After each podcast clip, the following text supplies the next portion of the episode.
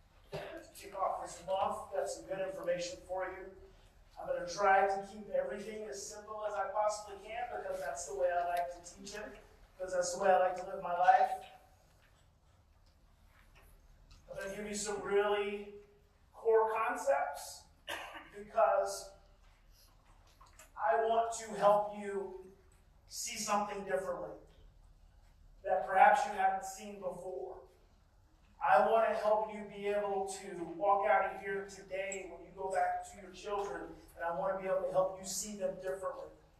And I want to be able to help you get on a path to healing their brains and healing their hearts that maybe you haven't been on before.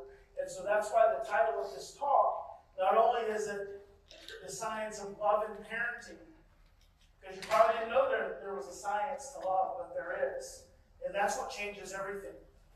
So when we know that there's a science to love, it becomes a game changer. But it's even more than that. It's understanding the new paradigm for parenting traumatized children. And a paradigm is the way in which you see the world. It's the lens that you look through. So everything changes from this new paradigm. You guys can follow me on Facebook. I'm streaming on the Post Institute on Facebook. Every day, five days a week, I do a show. I call it the greatest little parenting show on the planet. It's called Post Daily Dose. You can check me out there. So we're going to talk about seeing through a trauma lens. This is the new paradigm to parenting traumatized children.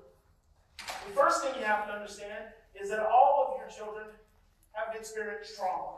They're all traumatized. The second thing you have to understand is that probably every single one of us in this room has experienced trauma. We're all traumatized. So if you don't understand that, if you don't get that right from the beginning, then we're already going down the wrong path. So you have to understand what trauma is. And we don't do a very good job in our society, in our professions, of helping people really understand what that means. And so I like to keep it, again, very simple. Trauma is defined as any stressful event, any stressful event, which is prolonged, overwhelming, or unpredictable. Now think about that. Think about that in the context of your life, because your paradigm doesn't change from me telling you about children. Your paradigm changes by you understanding yourself. When you understand yourself differently, you understand everyone else differently. That which you can see in yourself, you can more readily see in others. That which you cannot see in yourself, you can't see in others. And that really changed for me when I was about twenty-seven. And I was already traveling around the world at that time, lecturing and talking about attachment, and talking about, not a lot about stress, which I'm going to talk about, I talk about exclusively now. But talking about attachment, talking about working with defiant children and problem behaviors and things like that. But when I was twenty-seven, I was having an email exchange with one of my patients. And she said, well, Brian, what are you afraid of? And I'm telling you, I was about to bear the S on my chest. I was unbuttoning my shirt.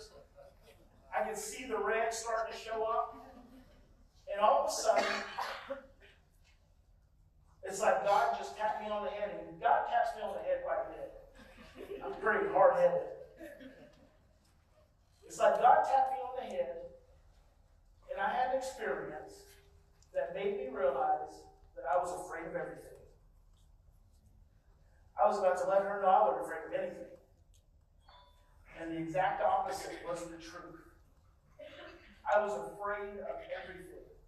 And I had been afraid my entire life. I was adopted, so my fear started in utero. When my mother was, my biological mother was seven months pregnant with me, she knew she wasn't going to be able to keep me. So she had to try to forget that I was even in her belly. That's when it set in. And it did not pick up. It did not lift. And it has not lifted. To be absolutely honest with you, I'm probably one of the most sensitive people you'll ever meet, fundamentally because I understand that I'm sensitive. Because of my experiences, the way my brain is wired, the way my brain is shaped from my earliest experiences, makes me highly fearful and stress sensitive. And that's what I want to help you understand, not only about your children, but also about yourself. So I realized in that moment that I was afraid of everything. And as soon as I realized that, my life changed. My professional and my personal life changed. I started seeing fear everywhere. I started seeing fear all the way through my childhood. I started seeing all the anxiety all the way through my childhood. All the behaviors that I, that I struggled with as a kid. I started seeing how it was all lined up to my stress and my fear. And so it becomes, it becomes imperative. It's not important. It is imperative that you understand the impact of stress and trauma in your life. Trauma is any stressful event which has been prolonged, overwhelming, or unpredictable. And when you don't have an opportunity to talk about it, to cry about it, talk about it some more, cry about it some more, and then understand it. Now think about this. You've experienced a, a, a potentially traumatic experience in your life. Let's say when you were five. Let's say when you were in utero. When you were in utero, because we know that as early as the fourth week after conception. Now I'm talking to you as adults. I'm talking to you as adults. I want you to think about your birth. I want you to think about when you were in your mom's tummy. Not when your foster kid or your adopted kid or your niece or nephew or grandchild was in their mommy's tummy. I want you to think about when you were in your mommy's tummy. As early as the fourth week after conception, the fetus can hear. As early as the second trimester, the fetus can think. So what was going on with mom when she was pregnant with you? What was going on with dad? What were their circumstances? What was their life like? Because you experienced all of the love, and you experienced all the stress. And it began the shaping of your brain.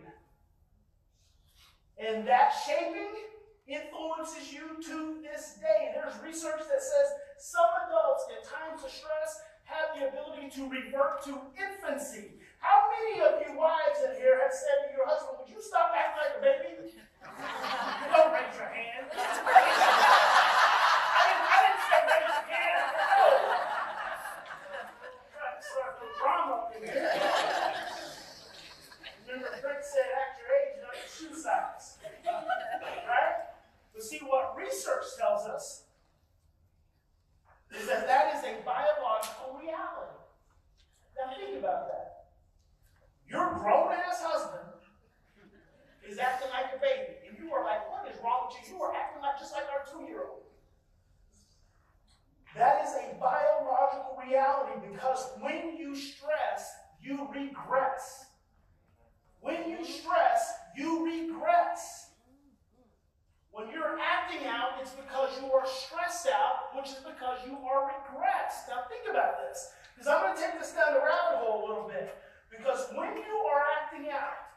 because you are stressed out, because you are regressed.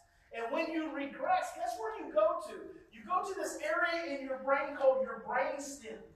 Guess what the brainstem holds? It holds every memory you've ever had. Your brainstem holds every memory you've ever had. Now, those memories don't just get stirred up day to day. Hanging out this morning, you know, for some of you it does, because there's some things that stress us different than other things. So you can experience a dramatic reaction through any of your sensory pathways. What you see, what you hear, what you touch, what you taste, what you smell, the temperature of your body, movement, and digestion. They can all cause you to have a traumatic reaction. So there's somebody in here this morning, but that crowd in the, in the hallway earlier was stressful as hell. They're like, oh Lord, just let me go back to you. And they probably don't even know why. They just know crowd stress them out. They don't know why. They don't know why because it started probably at five. It started probably at three. It started probably in you. You never know. Sometimes you do, but we definitely don't know if we don't ever ask, if we don't ever think about it. I had a, a lady at one of my conferences once. I was doing a conference at a substance abuse national conference in Louisiana, and I talked about if you if that stress experience doesn't have an opportunity to be expressed, processed, and understood, that's the difference between a short-term stressful event and a lifelong, possibly life-altering, traumatic event. That potential stressful event becomes lifelong and possibly life-altering if you don't have an opportunity to express, process, and understand. So it can impact you for the rest of your life. John Bowlby said, the first three years of our lives establish the blueprints for all of our future relationships. That goes all the way back from conception now. Well, John Bowlby didn't realize that then, but science tells us now it starts at conception. And it goes all the way up to five years old. Five years old, by the time you're five years old, your brain is ninety percent developed. ninety percent. ninety to ninety-three percent by the time you're five. So she heard me talking about that. She came up to me at the break and she said, oh my gosh, I have always been terrified of birds. Some grown woman in the helping profession. She was a social worker. I've always been terrified by birds. She said, just the other day, I was getting ready for work. I went and got in my car and a bird flew down on the hood of my car. And she said, I froze. I could not move. She said, I begged that bird, bird, please get off my car. She said, finally the bird flew off my car and I was able to drive to work. She said, I just now remembered when I was five years old, I was in the backyard with my sister and we had a mean chicken back there and he attacked us. And there was feathers going everywhere. And she said, ever since then, I have been terrified by birds. Yeah. She had never had the opportunity to express, process, and understand. She didn't remember. It's because that's unconscious. That's in your brain stem. So you start misbehaving. You start acting like an infant. You don't know why. You just know you feel really stressed out and really angry, and you just want a nipple. You just want to feel better. But you don't know why. It's a biological reality. When you stress, you regress. When you stress, you regress. So if that is a biological reality for adults, I'm still talking about us as adults. Imagine how much more so it is for our kids. Imagine how much more so it is for our foster and adopted and kinship children. Who many of them, you have a good idea of what they come from. You don't know exactly what they come from because you've not walked in their shoes. You may not, if, you, if you've got a partner or a spouse or a, a best friend, you may not know all the things that your partner, your spouse, or your best friend have gone through.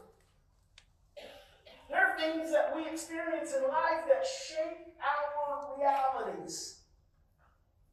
And the reason this is important, the reason it is imperative is because the children you are raising have all been traumatized, which makes them stress sensitive and fearful. It's very simple. It's very simple. They are stress sensitive and they are fearful. Big groups, a lot of stress. Hunger, stress. Temperature fluctuation, stress. Classroom, stress. Getting in the car, stress. Going to bed, stress. Waking up, stress. Going to the dinner table, stress. Playing with friends, stress. Doing homework, stress. Taking a bath, stress. Brushing teeth, stress. They are sensitive to everything. Some things just trigger them more than others. When they are acting out, it's because they are stressed out, which is because they are regressed. If you regress right along with them, then you've got two two-year-olds going after them. That is so important. It is so important because they rely on our brain state. Our children rely on our brain state, our adult brain state, in order to heal their trauma. They are dependent on us. They cannot heal separate from us because we only heal in relationship. So they are dependent on our brain state. If the moment they are acting out, we go into a regress state, we cannot help them heal.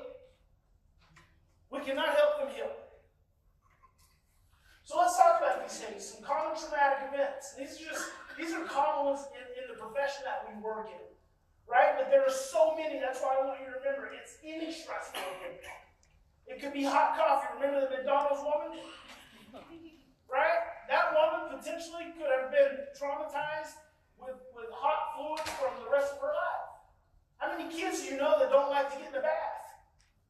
Sometimes that comes because their in utero experience was so traumatic. Sometimes it comes because they were scolded.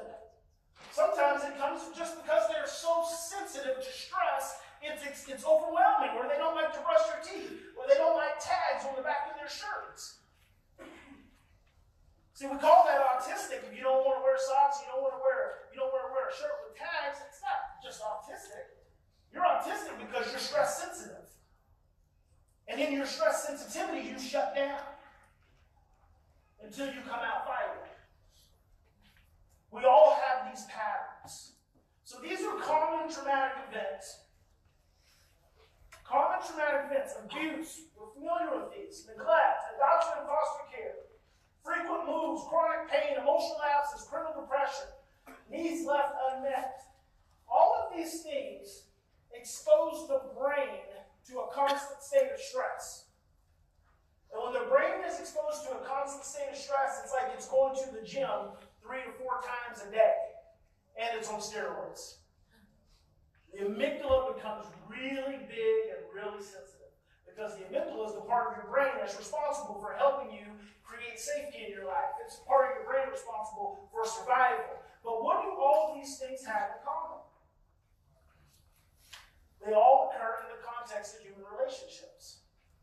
Why is this important?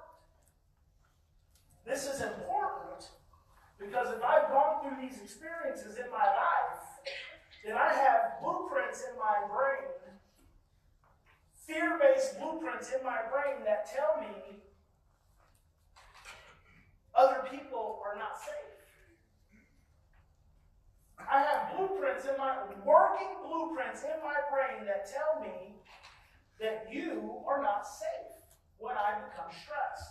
When I become stressed, you are a threat because of what I've experienced in my early life. My blueprints get turned on.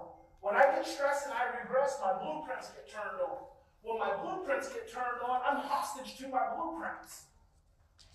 When I get stressed and I regress, my blueprints get turned on, I'm hostage to my blueprints. But now here's where we get, it gets really tricky.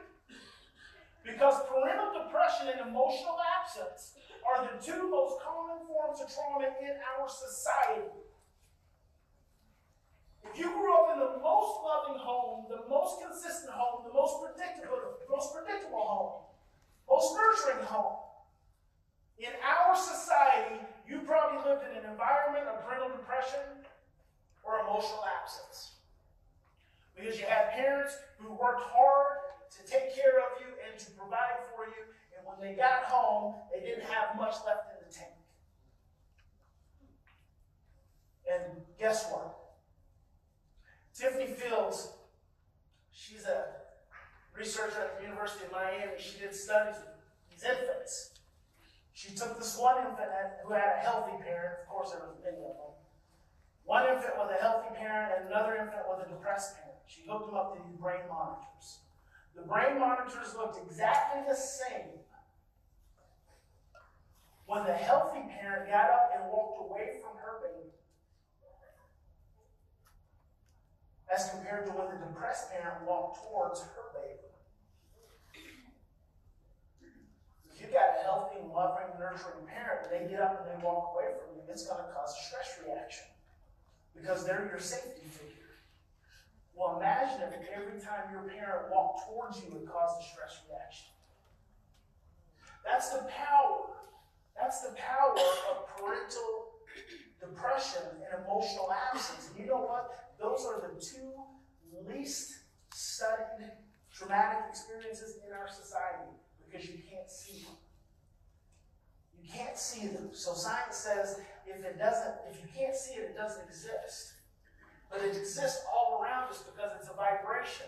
It's the vibration of stress. When you become stressed, you emit a vibration of emotional absence, not a vibration of emotional connection. So it becomes very important because you may not say a word to your kids. I'm talking back to this room. You may not say a word to your foster and adopted kinship children. And they'll feel stress. And they'll feel abandonment. They'll feel rejection.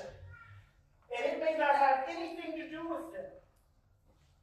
And before you know it, they're acting out. Why? Because they got stressed out. And when they got stressed out, they regressed. And they regressed into that really scary part of their brain where all that trauma and all that fear and all that pain is stored. Simply because that vibration that God emitted told them that they were not safe. And you don't have to do anything. You don't have to do anything. Just send that vibration. Now imagine when you yell or when you hit, or when you threaten, or when you shame. Now think about that, especially considering that that kind of behavior towards children, the hitting, the shaming, the yelling, the isolating, sending to the room, the grounding, the threatening, is all based in stress and fear. The most common parenting techniques that we do in society are based in stress and fear. The most common parenting techniques, time out. That's on the same continuum as jail. That's on the same continuum as, as, as isolation in prisons. It's just a lesser form. It's based in stress and fear. There's no relationship, and there's the absence of relationship. Now think about that. Has anyone in here ever gotten spanked and felt good about it? Like daddy was hitting you, and you was like, "Oh, daddy, thank you." Not me. Because spanking stresses you out. What about having your, your favorite thing taken away from you? Anyone in here ever feel good about that when your parents said that to you? When you got grounded? No. The most common things we do with children are based in stress and fear and control. Stress and fear and control. And this is why, this is why children don't get better, they only get older. Because how we are wired, the paradigm that we pursue, the blueprints that drive our behaviors are based on stress and fear. And if the blueprints that drive my behaviors are based in stress and fear, and you come from an environment of stress and fear, so you come out of this traumatic environment, you come out of this environment of abuse and neglect, sexual abuse, deprivation, drug and alcohol use, domestic violence, You come out of that environment into my home, into my presence, and my imprints are those of stress and fear, and my imprints around negative behaviors are based in stress and fear, so you're already stressed out, fearful. So now you do things that I don't like because you're acting out because you're stressed out, and then you become regressed. Then I become stressed, and then I become regressed, and my blueprints get turned on, and your blueprints get turned on, and now we're both operating from a place of stress and fear. Stress and fear don't heal the brain. Stress and fear break the brain down. Prolonged states of stress, cortisol, damages the brain. The children that you have in your homes, they have brain damage. So you could very well say to your teenager, are you brain damaged? And mean it. But we don't see it. Some of us have brain damage, and we don't see it. Prolonged states of stress and fear damage a part of your brain called the hippocampus. Your hippocampus is a part of your brain responsible for your short-term memory and your clear thinking. It helps send a signal to your, to your prefrontal brain that tells you how to behave and how to act and how to be in social and emotional situations. Well, that overwhelming state of stress damages those dendrites in the hippocampus, causes it to shrink and shrivel. And then that prolonged state of stress and fear, it strengthens your amygdala. So your amygdala is all of a sudden getting stronger and bigger and more sensitive. And so the part of one of the parts of your brain that's supposed to be helping you calm down is getting damaged, and the part of your brain that's making you move into survival and be on alert all the time is getting stronger. And so you come into my home as a child with this already existing state of your brain. You're already easily overwhelmed. You already shut down, or you already act out. And then when you act out, I get stressed out, and then I drop into my brain, and then all of a sudden, we're both stressed out. Stress doesn't heal the brain. Prolonged states of repetition and relationship is what heals the brain. Prolonged states of regulation, repetition of regulation, and repetition of relationships is what heals the brain. When children are put in environments to where their stress can be repaired, where they can have a, a sustained, secure relationship, where they can be in an environment that's regulated, and that's a term I, I use a lot, I'm going to talk about in just a moment, means a calm environment, that's what heals the brain. Relationship is what heals the brain. Relationship. And the moment you become stressed, you move out of relationship. We have a trillion cells throughout our body and our brain. We actually have as many neurons and as many synaptic connections in our in our heart as in our gut, in our heart and in our gut as we do in our brain. It's in our whole body. So you have trillions of cells that run through your body-mind system. So hold your hand up for just a minute. Pretend this is a cell in your body. I'm going to say stress. Stress. Now ball it up because now it's becoming constricted because your body only knows two states. It knows a surviving state and it knows a thriving state. When you become stressed, you move into fear, you move into survival. I'm going to say that again. When you become stressed, you move into fear, you move into survival. So now stress, ball it up good tight, now you are stressed out. Now in that state of stress, shake hands with the person next to you. Go ahead. Give it a shot. Give it a shot. If I'm insistent, pretty soon you end up with bloody knuckles. This is what's happening in families all the time. All the time, families are trying to be in a relationship and they're in stress and they're not in a relationship, they're in survival. Unless you can calm down, unless you can regulate, and unless you can move from surviving to thriving, you cannot be in a relationship because you can't be open. Thriving and relationship is based on love. Surviving and control is based in fear. We have to be able to get to a place of consistent, prolonged repetition of relationship before we can create healing. If we stay in a state of stress and in a state of fear, we don't, we don't create healing. We only give children the opportunity to grow up. battle around regulation and dysregulation.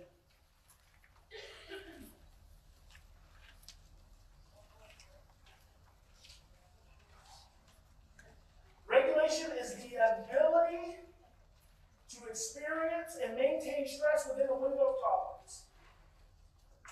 It's the ability to maintain stress within a window of tolerance. Every single morning we all wake up with this window of tolerance.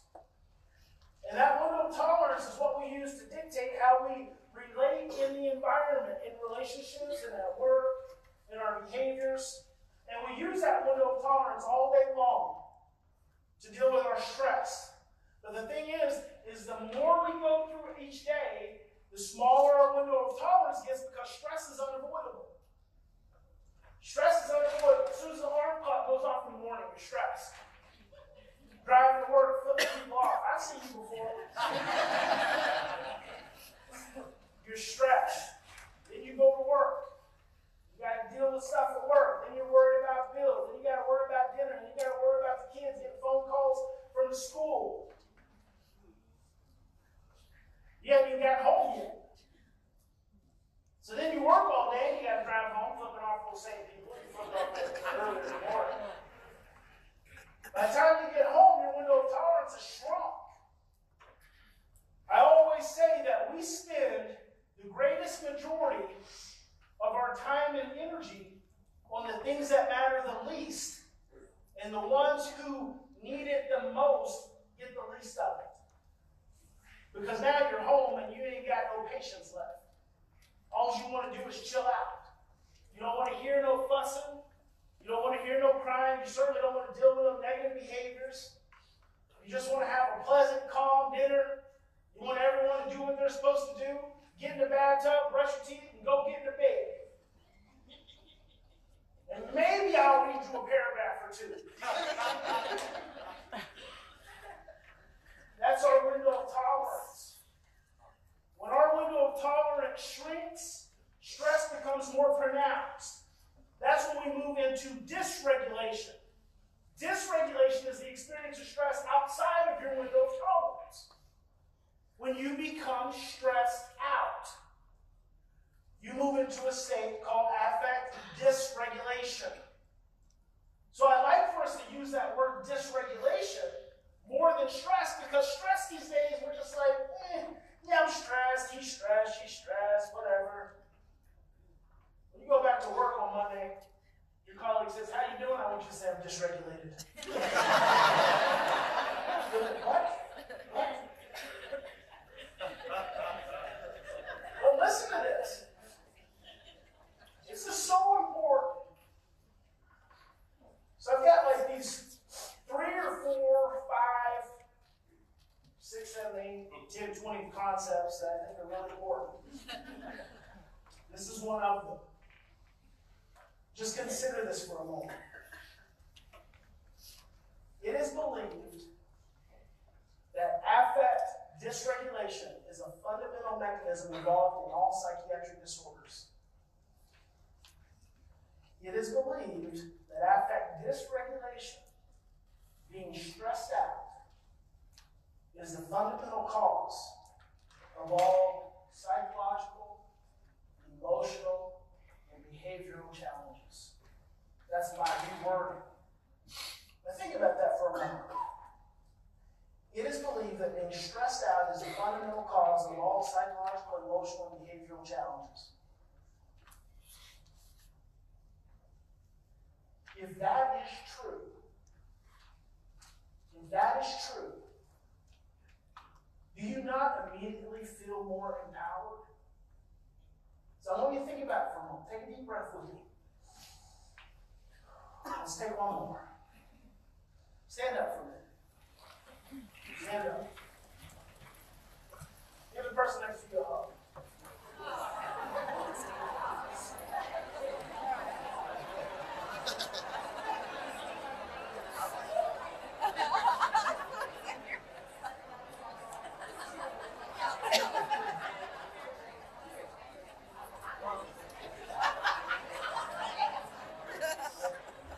I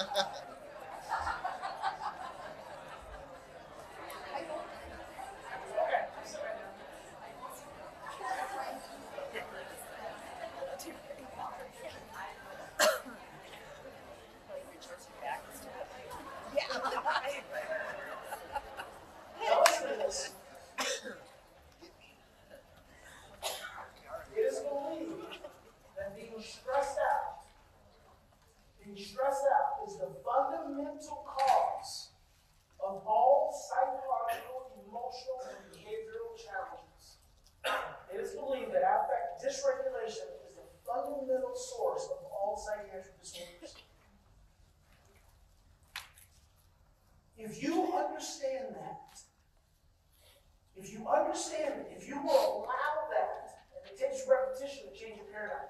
It takes two things it takes to change your paradigm, the way you see the world. You, repetition and emotional impact. That's how you change your blueprints. Repetition and emotional impact. If you really understand that stress is the fundamental cause of all psychological, emotional, behavioral challenges, guess what that empowers you to do? The only thing you have to figure out, the only thing you have to figure out, I figured this out twenty years ago. twenty years ago, I figured this out. That if being stressed out is the fundamental cause of all psychological, emotional, behavioral challenges, the only thing we have to figure out is how to reduce stress. That's it. It's that simple. Because you reduce stress, you reduce fear. When you reduce stress and you reduce fear, you increase love. Perfect love casts out all fear. Love and fear cannot coexist. When you are stressed and you are in fear, there is no space for love. When you can reduce stress, you reduce fear, and you increase love. If you really understand that being stressed out is the fundamental reason for all psychological, emotional, and behavioral challenges, then you know that the only thing you have to do at any given moment when you're seeing problem behaviors, in any given moment, when you're not feeling good about your relationship with your child, or your spouse, or your coworker, or anyone else, the only thing you have to do, the only thing you have to do, and I'm telling you this, after twenty years of experience, twenty years of having traveled around the world and worked with the most difficult children and some of the most challenging adults, I am telling you, the only thing you have to do is reduce stress. That is it. You just ask yourself, what are three things I can do? What are three things I can do that reduce stress, and what are three things that I do that increase stress? Do less of the things that increase and do more of the things that reduce. Paradigm shift right there. See, we want to make things way too complicated. But do you know why we make them so complicated? We make things complicated because of the brain. Your amygdala is what makes things complicated. Your amygdala is your fear receptor, and your handouts, you should have the key terms to remember. Is that in there? Okay, good. Your amygdala, and I, I really have no idea about time, so someone tell me now. Uh, right an hour already? I've got an hour. Just an hour. Your amygdala is your fear receptor in your brain. This is that part of your brain that gets exercised when you live in a state of stress. So the children that you that you have in your homes, they've lived in a state of stress, they've got very strong, overdeveloped amygdalas. This is why they're stress sensitive. This is why they're fearful. Because your amygdala is all about fear. It's all about this emotional part of your brain. It doesn't think, it just reacts. It's responsible for fight, flight, or freeze. Fight, flight, and freeze are reactions. The difference between a reaction and a response is that a reaction does not require thought. It is just all emotional. It just goes, bah! That's all it does. It is your caveman brain, your reptilian brain. Fight, flight, or freeze, and we always freeze first, and then we fight or we flee. An oppositional defiant child is a scared child. When a child is defiant, it's because their brain has gone into a state of freeze. When a child is acting like they, they, they don't hear what you're saying, it's because they're in a state of freeze. When they act like they're, when, we, when you think they're ignoring you, it's not because they're ignoring you, it's because they're in a state of freeze. But see, that goes right up against all of your blueprints. Because you have, you have generations of blueprints that tell you different. You have generations of blueprints that tell you that children are willfully disobedient, that they are defiant, and that they are manipulative, and that they are controlling. And that when they misbehave, they need their own butt whipped. That's what every one of your blueprints says. Now, you've overridden that over the years. We don't whip as much, but you know that ninety percent of adults still believe it's okay to hit a two-year-old? ninety percent of adults in America still believe it's okay to hit a two-year-old. place for stress and fear is still very much pronounced. But there's a lot of things that tell me that. So your big gut just reacts. So when your child hits that sensory experience, and it doesn't matter, it's all unconscious, who knows what's going to cause it, but they have that sensory experience that triggers their amygdala, their amygdala stirs up the brainstem. Depending on the level of stress, the amygdala stirs up the brainstem. The brainstem is where those blueprints are at. The brainstem is where all those painful memories are at. The, the brainstem, that's the regression. When the amygdala gets activated, it regresses into the brainstem. That's where all those blueprints are at. Now, when your child misbehaves, this is where it gets real tricky and real nasty. Because when your child misbehaves, you get regressed. Because as soon as you see a behavior that you don't like, it is a threat. When we see behaviors we don't like, they become threats, and our amygdala becomes activated and starts pouring out cortisol. The cortisol overwhelms the hypothalamus, it overwhelms the hippocampus, it disrupts the prefrontal cortex, the orbitofrontal cortex. Your orbitofrontal cortex is your executive control center for all of your social and emotional functioning. So when you get really stressed out and that cortisol starts pouring through your brain, everything else gets disrupted. Joseph LeDoux, New York University neuroscientist, wrote a book called The Emotional Brain. He says, this is another one of those little statements that I think is so important. I would tell you to write it down, but I know you're not going to. But I'm going to repeat it three, four, or five times just for that one person who thinks I better write this down. In times of stress, our thinking becomes confused and distorted and suppresses our short-term memory. In times of stress, our thinking becomes confused and distorted and suppresses our short-term memory. This is why when your child is misbehaving, everything gets real complicated because you're not thinking clearly. Your cortisol in your brain is causing your thinking to become confused and distorted. You don't see a five-year-old, you see a future serial killer.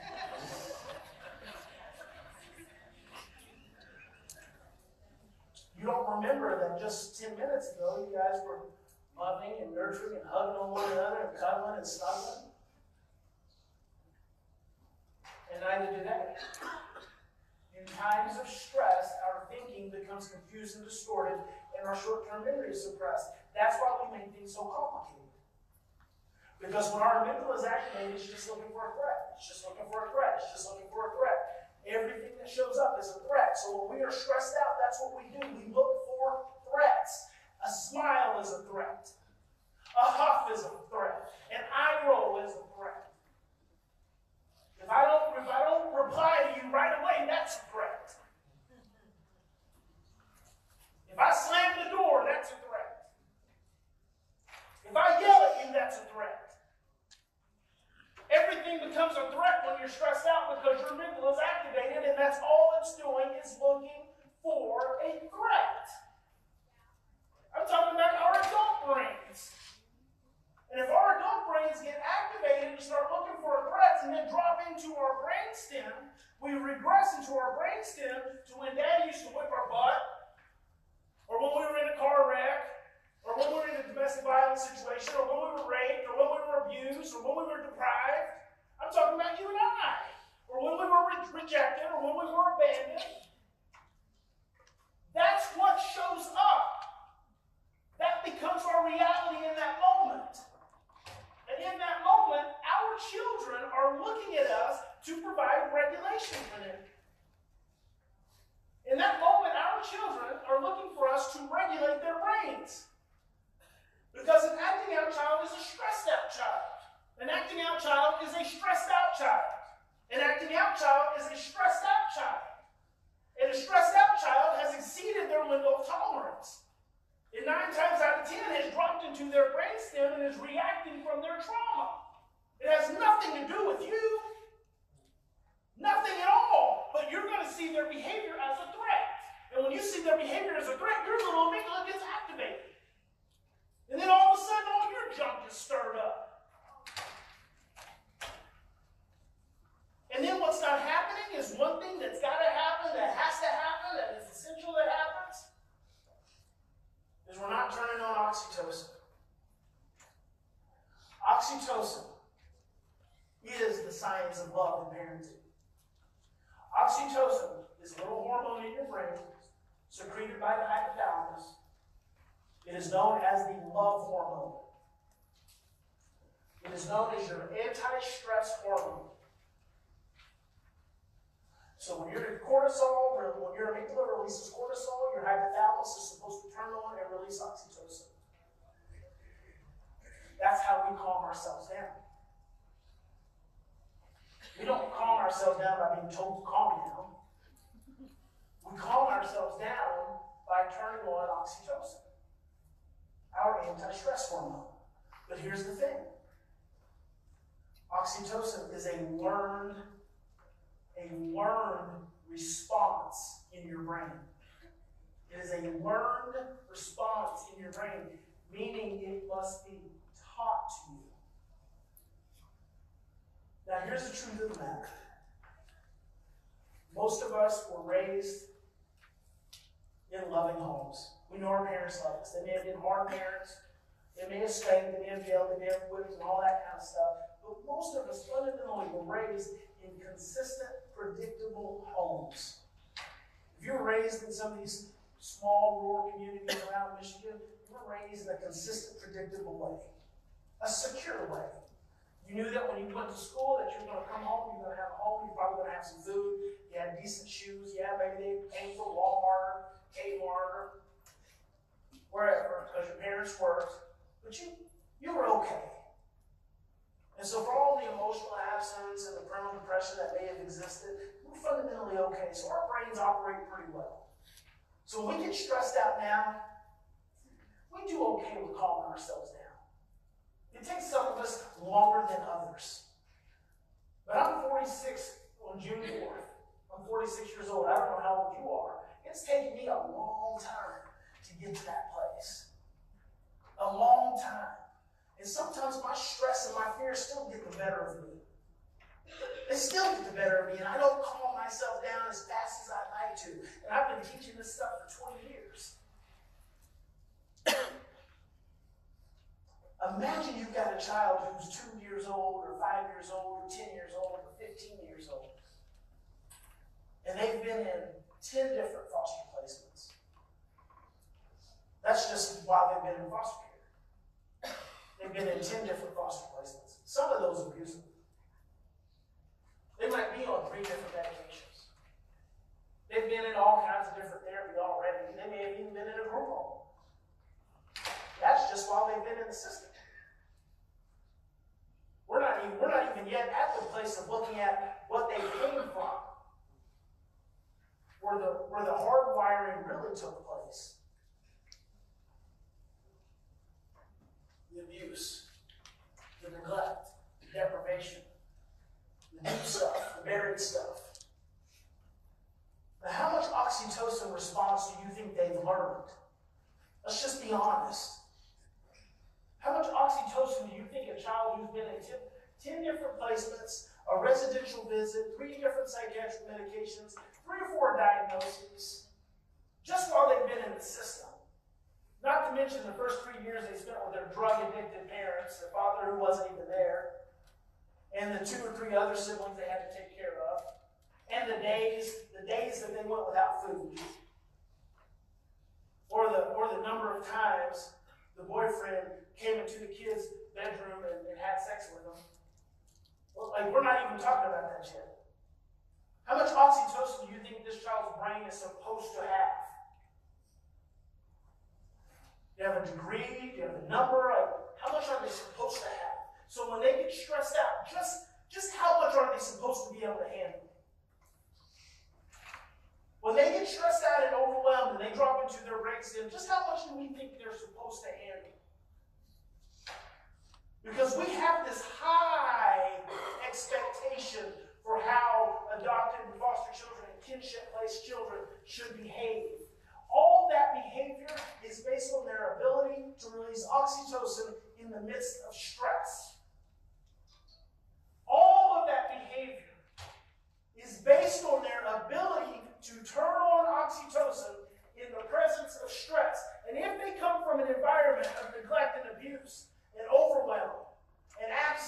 frequent moves. How much oxytocin do they really have? So I'm going to just do you a favor. Just consider that they have none. Just consider that they have none. You know what that means? That means we have to take responsibility. Because now it's my responsibility to teach your brain how to release oxytocin when you are stressed. And you know what the first step of that is? The very first step of me teaching your brain how to release oxytocin when you're stressed is calming my own brain. If I cannot turn, if I cannot dial down my amygdala, my stress, and my fear, I cannot teach you oxytocin. And if I cannot teach you oxytocin, I can't help you heal. Because ultimately, I'm not really in relationship with you. We're just living together. You're just living in my home. How much time do I have? forty-five. I got forty-five minutes? Yeah. Slow down. That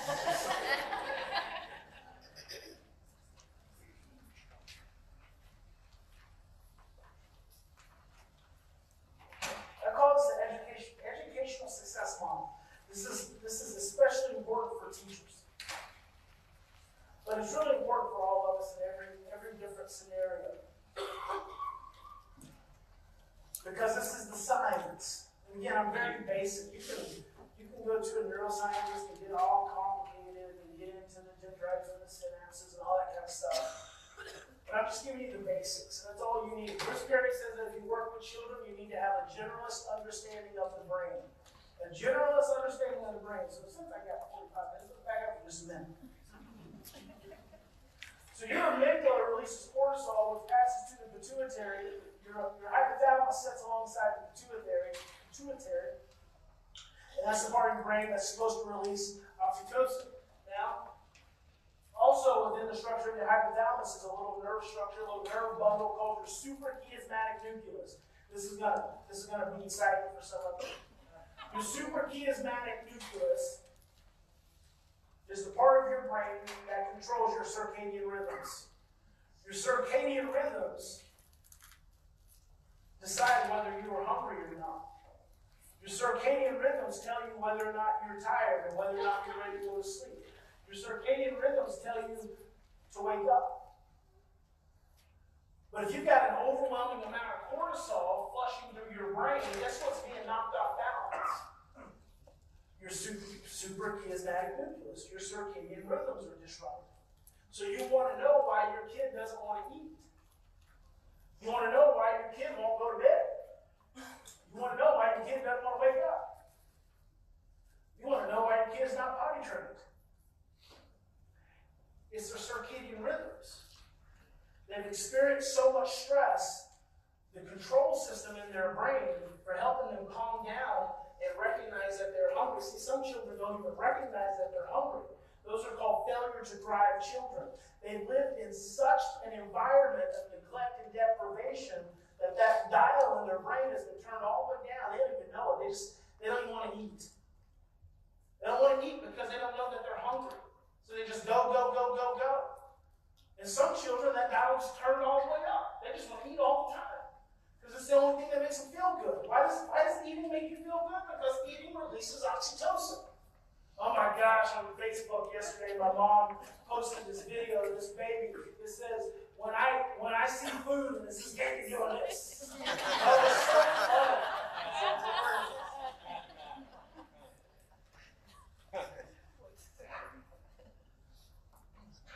funny. Eating releases oxytocin. Eye contact releases oxytocin. Hugs release oxytocin. Touch releases oxytocin. These two love birds right here. Just in love, holding hands, just looking at each other, just in love. It's oxytocin. Oxytocin is preventative to stress. It shields the brain from stress. But when mom is pregnant and mom is experiencing a great deal of stress, she is releasing a great deal of cortisol, and that cortisol is flushing through the womb. Flushing through the womb at that early stage. And your amygdala, your fear receptor, it completes its development when it's eighteen months old. So some children who hit eighteen months,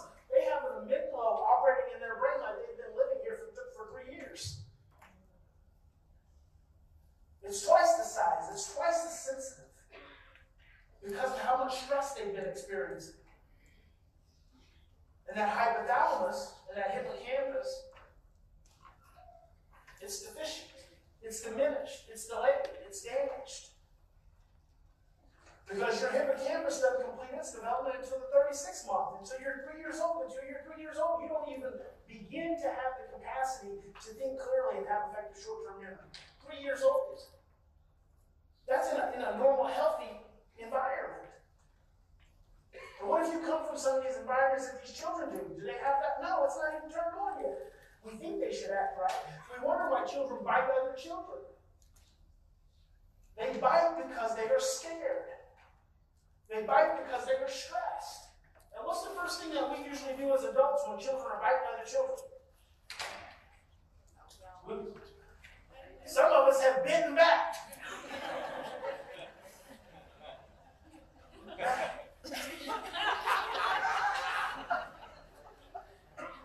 Some of you just sitting there embarrassed right now. How much sense does that make? You know, I know some adults who have bitten some kids. Think about that.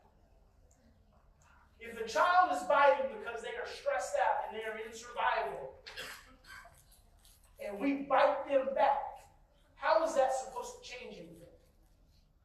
What that does is it makes the kid afraid of us, which then just reinforces that human relationship trauma. So then we make the ability to help that child find soothing that much more diminished. We do some crazy things. We do a lot of stuff that doesn't make sense because when you're stressed, your thinking is confusing the story. It's really simple. When you're stressed, your thinking is confusing the story and your short-term memory shut off. Your short-term memory will tell you, don't bite that baby.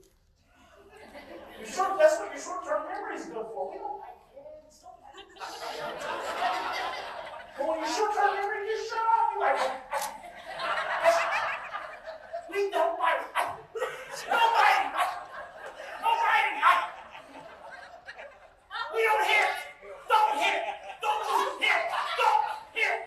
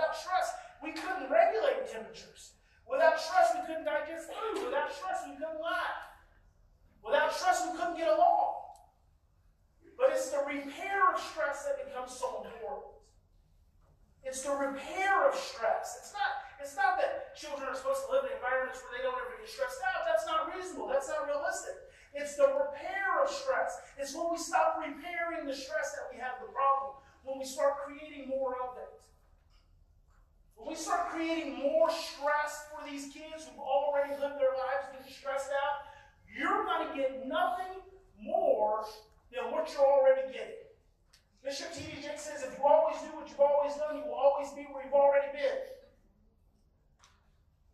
If your, your reaction, I'm going to call it a reaction because it's not a response, because it's a reaction because you're not thinking clearly. You're not thinking clearly. If your reaction to a child who is acting out is to do something towards that child more stressful, you're only going to get more of what you're trying to reduce. Because it's your reaction, because you're not thinking clearly. It's automatic, it's unconscious, it's coming from your own stuff. So the educational success model, it always starts from the bottom, it starts from the brain. That's the way I look at it. Start from the brain and go up. When we are stressed, we are in our amygdala and our brain stem.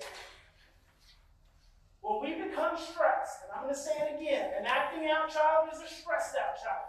So you think about a classroom right now. You got a kid in a classroom who's already acting out. They're already acting out. Listen, there's no way that child is going to learn. They're, because they're acting out, it means they're stressed out, which means they're in their amygdala and their brainstem. They're in a survival and in a reacting state of their brain. All they can do is survive. Learning doesn't, doesn't exist at that level of brain functioning. That's where they're at. They're in a, they're in a state of survival. They're not in a state of thriving. See, we only thrive when we can move up to that higher level part of our brain. See, that's where normal kids come from. Normal kids, kids who, who don't experience a great deal of stress and trauma in their early lives, and, and they have that consistency and the predictability, so they go to school and they learn just fine because they don't ever even drop into survival and reacting. They always operate right between processing and thriving and, and integration. They're always releasing oxytocin. So they learn efficiently. Well, see, these are the kids who always get to go on the field trips. These are the kids who always get their, the, all their points and all their stars, and they always get the rewards because their brains can tolerate stress. Our kids can't.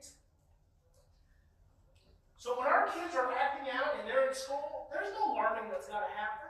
So the most important thing for an educator to do at that point in time, stay away with it at home. When your child is acting out, they're not going to learn anything. Stop talking to them. Stop lecturing them. Stop yelling. Stop trying to teach them anything. They're not going to learn. It's shut off. The most effective thing you can do is start breathing and calming yourself down and start thinking about what do I need to do to help this child start to calm down. Because when I can start this child on the pathway to calming down, we move up to the hypothalamus. See, what I'm doing is I'm turning on their oxytocin response. When my child is stressed out and I'm calming myself down and I'm not becoming more overwhelming or more threatening or more shaming or more blaming, I am turning on their oxytocin response because I'm turning on my oxytocin response. So I'm engaging their hypothalamus instead of their amygdala. When my child is acting out and stressed out and I'm engaging their hypothalamus instead of their amygdala, I'm going to get less negative behavior. So I have to calm myself down first so I can turn on my oxytocin response. So that means initially I might not say anything to you. And let me tell you why that's so hard. I want to show you why that's so hard. Because when you are, when the child is misbehaving, our amygdala gets activated and sends us into fight, flight, or freeze. So it's hard for us not to say something about the behavior. It's hard for us to not want to do something. Jesus help me. To want to do something about the behavior. Because our amygdala is telling us that we need to be in survival. Our amygdala is saying threat, threat, threat, threat, threat. And that's all your amygdala does. It says threat, threat, threat. And it wants you to control the behavior. It wants you to suppress the behavior. It wants you to make the behavior go away. And that's conditioned for generations. You've got generations of conditioning. Generations of conditioning that tell you to obsess on that behavior and make that behavior go away. Control that behavior. Suppress that behavior. Generations of conditioning that tell you when that child rolls their eyes at you, oh, help me, Lord, I'm going to knock those eyeballs in the back of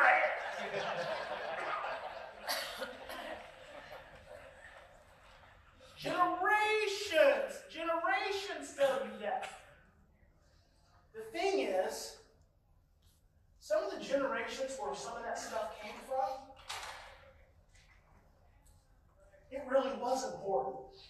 roll your eyes. If we go back, if I go back three generations, three, three generations, my great-grandfather still had whip marks on his back from being a slave. As a slave, you better not roll your eyes. So you can understand how it's based in survival. That's in our D N A. That, that fear that comes over us, see, we don't even realize it's fear. When our children do stuff like roll their eyes, when they huff and they puff and they stomp or they slam the door, we don't realize that it's stressing us out and causing us fear. And we don't realize all those unconscious imprints that are driving that behavior. See, it comes from a really deep place. But that doesn't exist anymore. We don't deal with the same levels of threat we did then three generations ago. We don't have to be the same people we had to be then. In order not to do that, we have to change our D N A. And the only way you change your D N A is through repetition of relationships in regulated environments. And over time, see, this is big work you're actually doing. Because this work actually starts to change your lineage. This is not just raising a foster kid or raising an adopted kid or, or a kinship placement. This is, this is changing the lineage of your D N A. Your behavior towards your kids now is what they're gonna what they're gonna do with their grand with your grandkids, and then your great grandkids.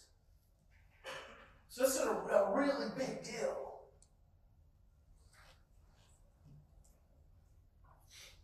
So that's why it's so hard for us when children are acting out to turn on oxytocin, because we see a threat. That threat isn't even there. Nine times out of ten, I'm going to say ninety-seven percent of the time, when your child mis is misbehaving, it is not that big a deal. It just isn't. But you have all this hardwiring in your brain that tells you how serious it is. And then you don't realize that your amygdala reaction is only creating more stress and more fear. So you're not turning on that hypothalamus. You're not turning on that hypothalamus. You're not even getting the child up to the place where they can start to respond. Because until you get up to the place that they can start to respond, they can't get up to the place where they can start processing and start thinking. See, I got to get them up to responding, and then I got to get them up to processing before they can even start to learn. So if my child is misbehaving, I'm not going to yell at him. I'm not going to get stressed and try to teach them something right in that moment because their brain's not there. I got to breathe. I got to calm myself down. I got to figure out how I can reduce stress, how I can stay present, how I can not get overwhelmed, how I can connect, maybe how I can just leave them alone for a little bit. I might just need to go in the kitchen and start washing dishes and not say a word. So I can calm down and turn my oxytocin, and I can go back, and maybe they've done some of it themselves. Maybe they've dialed up a little oxytocin on their own. Now they're up in that place where they're processing a little bit. And I'm talking about later that night.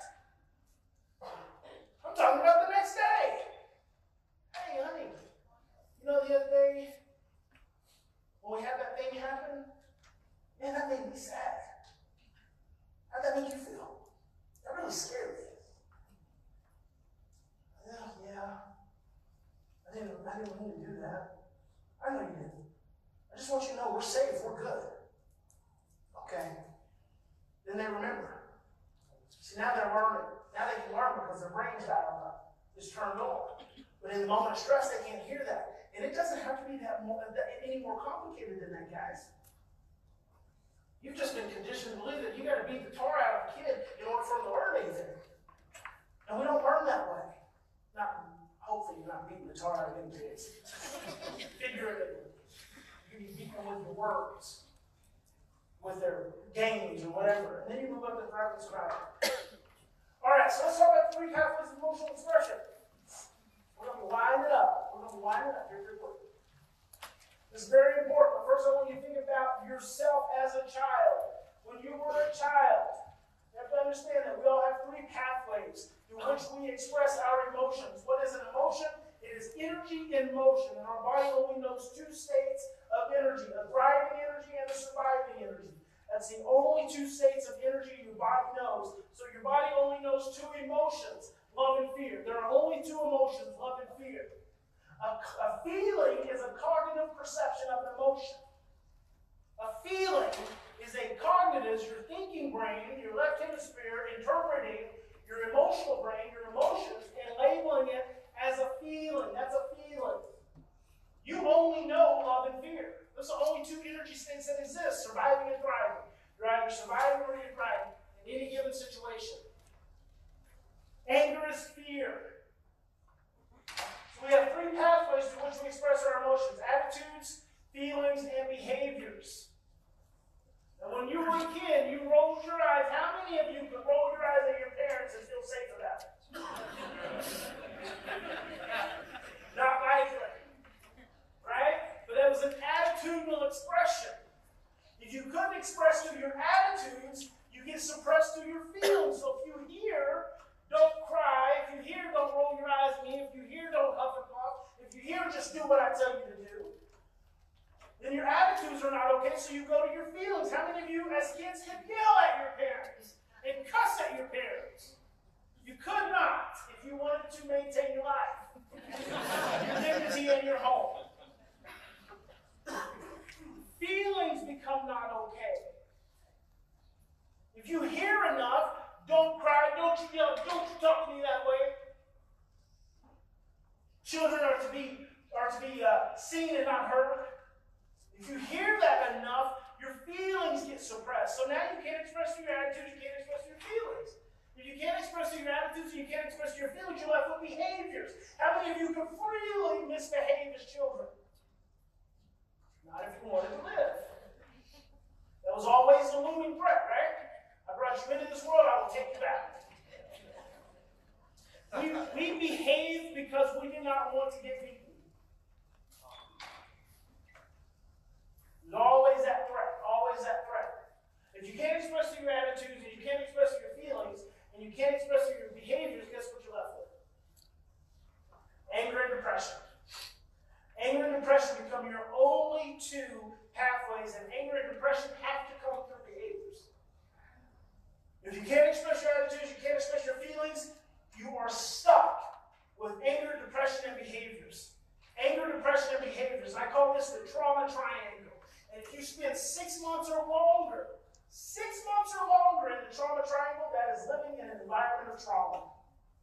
In the trauma triangle is where you get diagnosis, it's where you get medication, it's where you get disruptive placements, it's where you get residential treatment, it's where you get restraint, it's where you get a lot of isolation, severe behavior modification. All that occurs down at the level of the trauma triangle. Now, now we're going to back up to that thing about thinking. Stress causes confused and distorted thinking, suppress our short-term memory. If I cannot express through my attitudes and I cannot express through my feelings, and the only thing I can express is my behaviors, because I don't have any other way to express my anger and my depression, it's got to come out. It's got to come out. What am I learning? What am I being taught? I can't express through my, through my attitudes, and I can't express through my feelings, and all I can really do is express through my anger and depression. What am I being taught? I'm being taught that the only way to express is through anger and depression and behaviors. And that's what's being reinforced. That's what's being reinforced all the time. When we don't want our children's attitudes, when we don't want our children's feelings, we're reinforcing their negative behavior. We're doing that. They're not doing that. We're doing that. That's why children grow older and not better. Because we're reinforcing the behavior. When we don't want the attitudes, when we don't want the feelings, because of our own stress and our own fear and our own generational imprints, we're reinforcing the negative behavior. We're doing that. And this is why our children are not healing and getting better. Because we get so stressed out by attitudes and feelings. When was the last time you were hurt by your child rolling their eyes? When was the last time a window got broken out from your child yelling? When was the last time your car got stolen because your child huffed and puffed?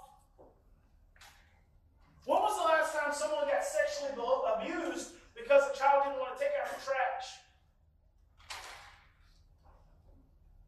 It doesn't happen. I'd rather have your attitude license. I'd rather you cuss me out than get this. Don't get this. You cussing me out one side down the other. Because as long as you're cussing me out, you're not hitting me. As long as you're rolling your eyes and huffing and puffing, you're not hitting. You're not breaking things. We're not fighting and wrestling on the floor. There's no threat to attitudes and feelings, guys. Those, that's just generational imprints.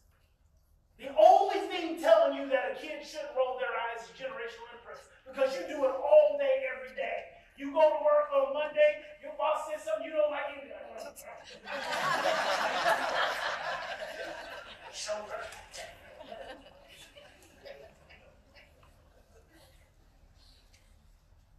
Because that's how we transition through emotion. We have to transition through emotion in order to get from point A to point B. If we can't transition to emotion, it just gets stuck. It gets stuck within us. Your kids rolling their eyes is nothing more than a signal. It's nothing more than a signal that they're trying to transition, that they're, that they're having some kind of feelings. Them expressing their feelings is nothing more than a signal. That's it. Tell me how you feel. I want to know how you feel. I want to know how to yell it if you want to. Cuss if you want to. You have every reason to curse. Tell me, tell me one of your kids you're raising right now that doesn't have every daggone reason in the world to cuss all day, every day. Tell me one kid. One kid that you're raising that hasn't been through some bullshit, that doesn't have every right to cuss. And we want to get them in our homes and tell them they can't cuss. I'm going to cuss for you. See, that's the difference. That's the difference. If it's me and you, I'm going to cuss for you because I'm mad that you're going to do what you're going to do. I'm mad and I'm sad and I'm hurt. And every time that shows up in your behavior, I'm mad and sad and hurt because you've gone through some shit that makes you feel unsafe. And you can't feel safe with me because of all that. So by God, we're going to fight through it. We're going to fight through it. And we're going to get on the other side of it. But I'm not going to fight you. I'm going to fight for you. I'm going to fight for your heart. I'm going to fight for your emotions. I'm going to fight to help you get through all that pain that tells you that I'm a threat. I'm going to get, I'm going to, I'm going to fight to get to that place so you can trust that some adult in your life has your freaking back. Amen.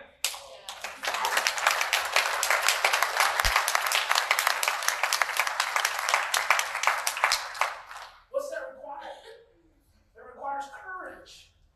It requires courage, not the absence of fear. We all get scared. We all get overwhelmed. We all don't know what to do sometimes. Some of these kids' behavior is just weird. Just weird. I don't know. What? What? I don't get it. They're just stressed.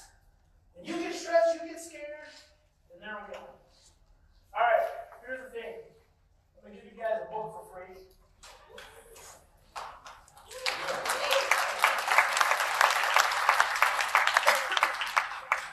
Bestselling book From Fear to Love. Parents and difficult adopted foster children and children with multiple diagnoses. All you got to do is cover the shipping and handling. But here's the thing: I'm also going to give you the audio book here. So you're going to get the book, we mail it to you, and you also get the audio book. So write down, you can snip it well. Write this down: w w w dot fear to love book dot com. fear to love book dot com. Go to that website, you get your book, we'll mail it to you, and you get the audio book, and you get the book. So, plan on doing that.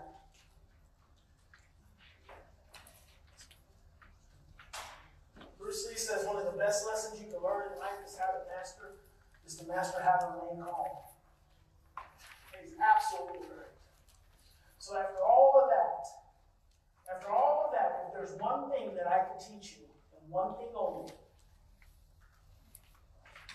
it would be how to breathe in the midst of stress. So I carry this little bowl just to give us a little practice. Inhaling and exhaling. Inhaling and exhaling. Because when you become stressed out, the first thing you do is you stop breathing. If you want to master how to remain calm, which means you master how to keep your thoughts clear, how to keep your short-term memory activated, you've got to master how to breathe when you're feeling stressed. So let's breathe.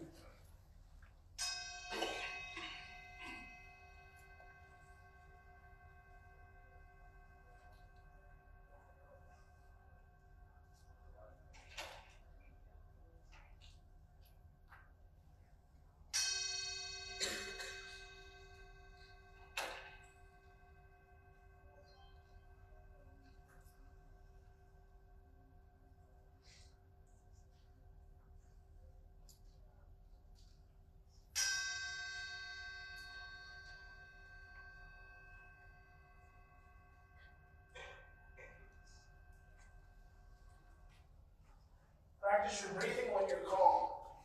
Because if you practice your breathing, if you wait to breathe when you stress, you're already stressed. You're not going to breathe. Bruce Perry says that we are biologically engineered to be in a relationship. Every dendrite, every synapse, every cell is engineered to be in a relationship. And I believe that if this is true, then the relationship becomes the single most important thing. Not the behaviors, the relationship. A focus on behavior will bring you further away from your child.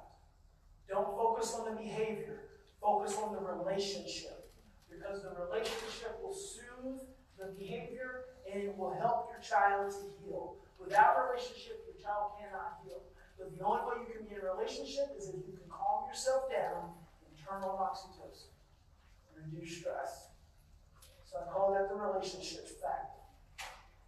God bless you. Thank you for your time and attention. And keep up the great work.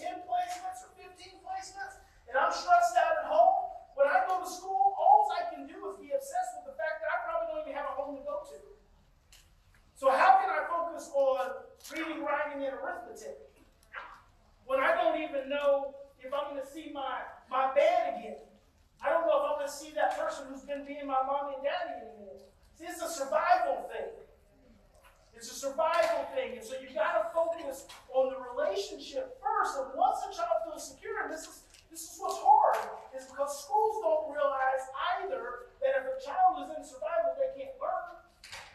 We all should be focused on helping children feel regulated, helping them feel safe, helping them feel secure first.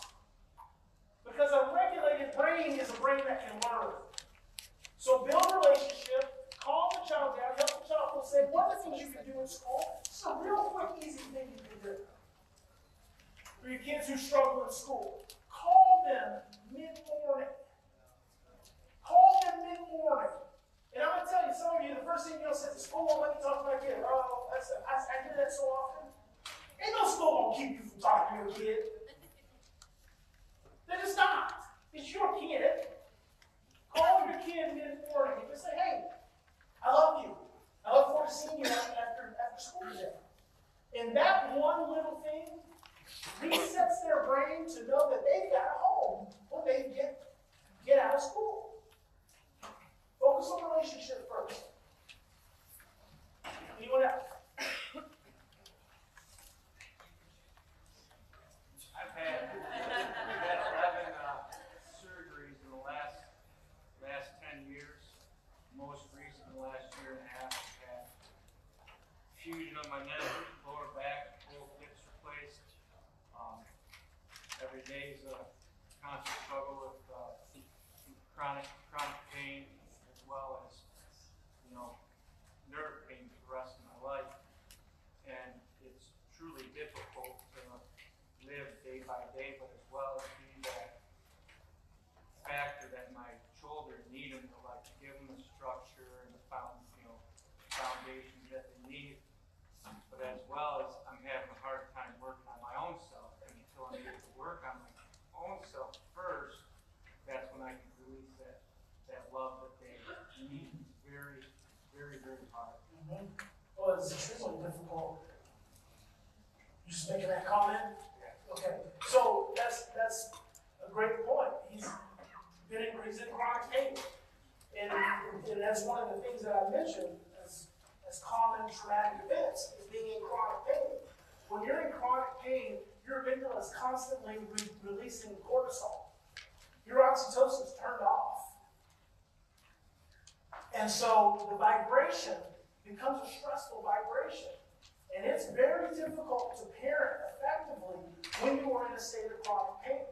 And what I just say to that, sir, is give yourself grace. You just do the best you can. You know, you don't have to do, you don't have to do everything. You can you can sit in your chair, get your favorite chair, you sit in your favorite chair and let your kids come to you. You say, you say to each of them, we got, you know, we got five minutes of daddy time.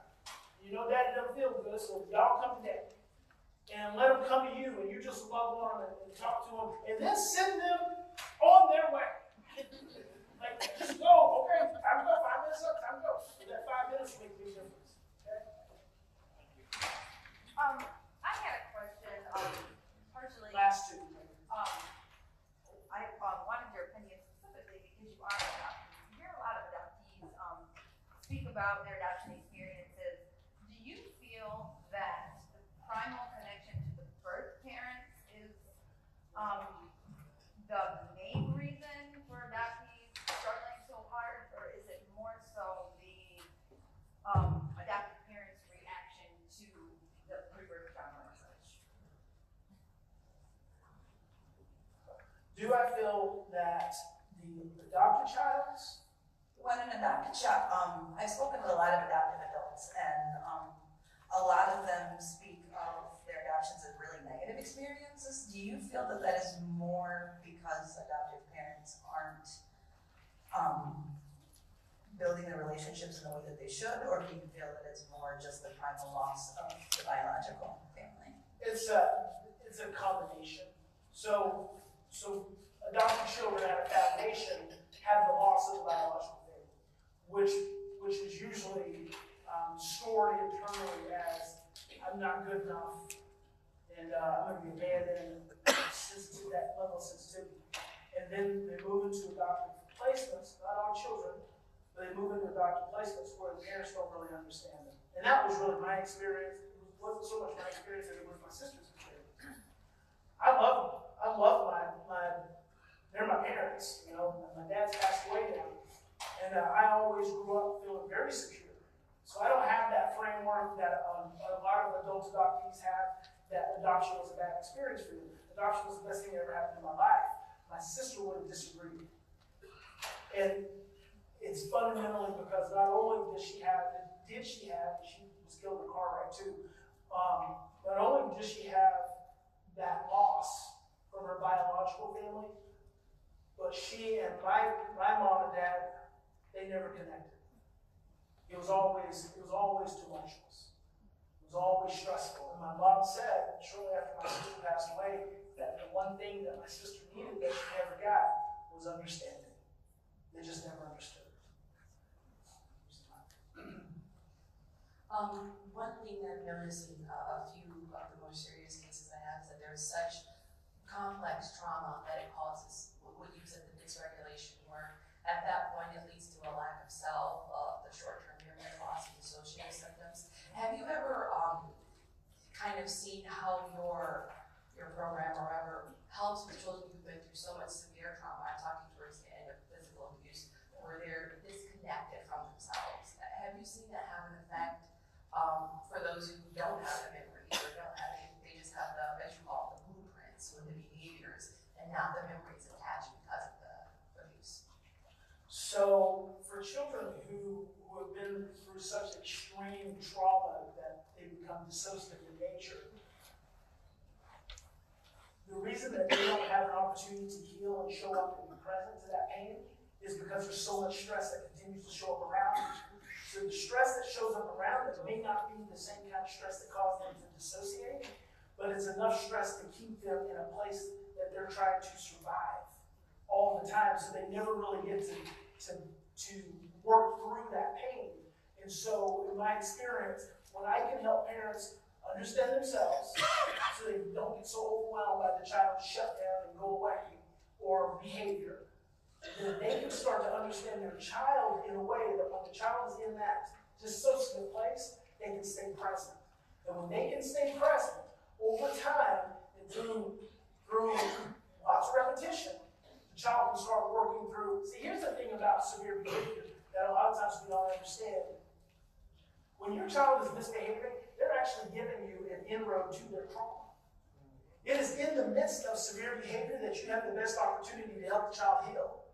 You see, because we try so hard to suppress the behavior, we keep shutting off the brainstem. But when the child's misbehaving, their brainstem, when the child gets so stressed that it starts driving their negative behavior, their brainstem opens up. That's when the healing has to take place. So the healing has to take place in the moment of the behavior.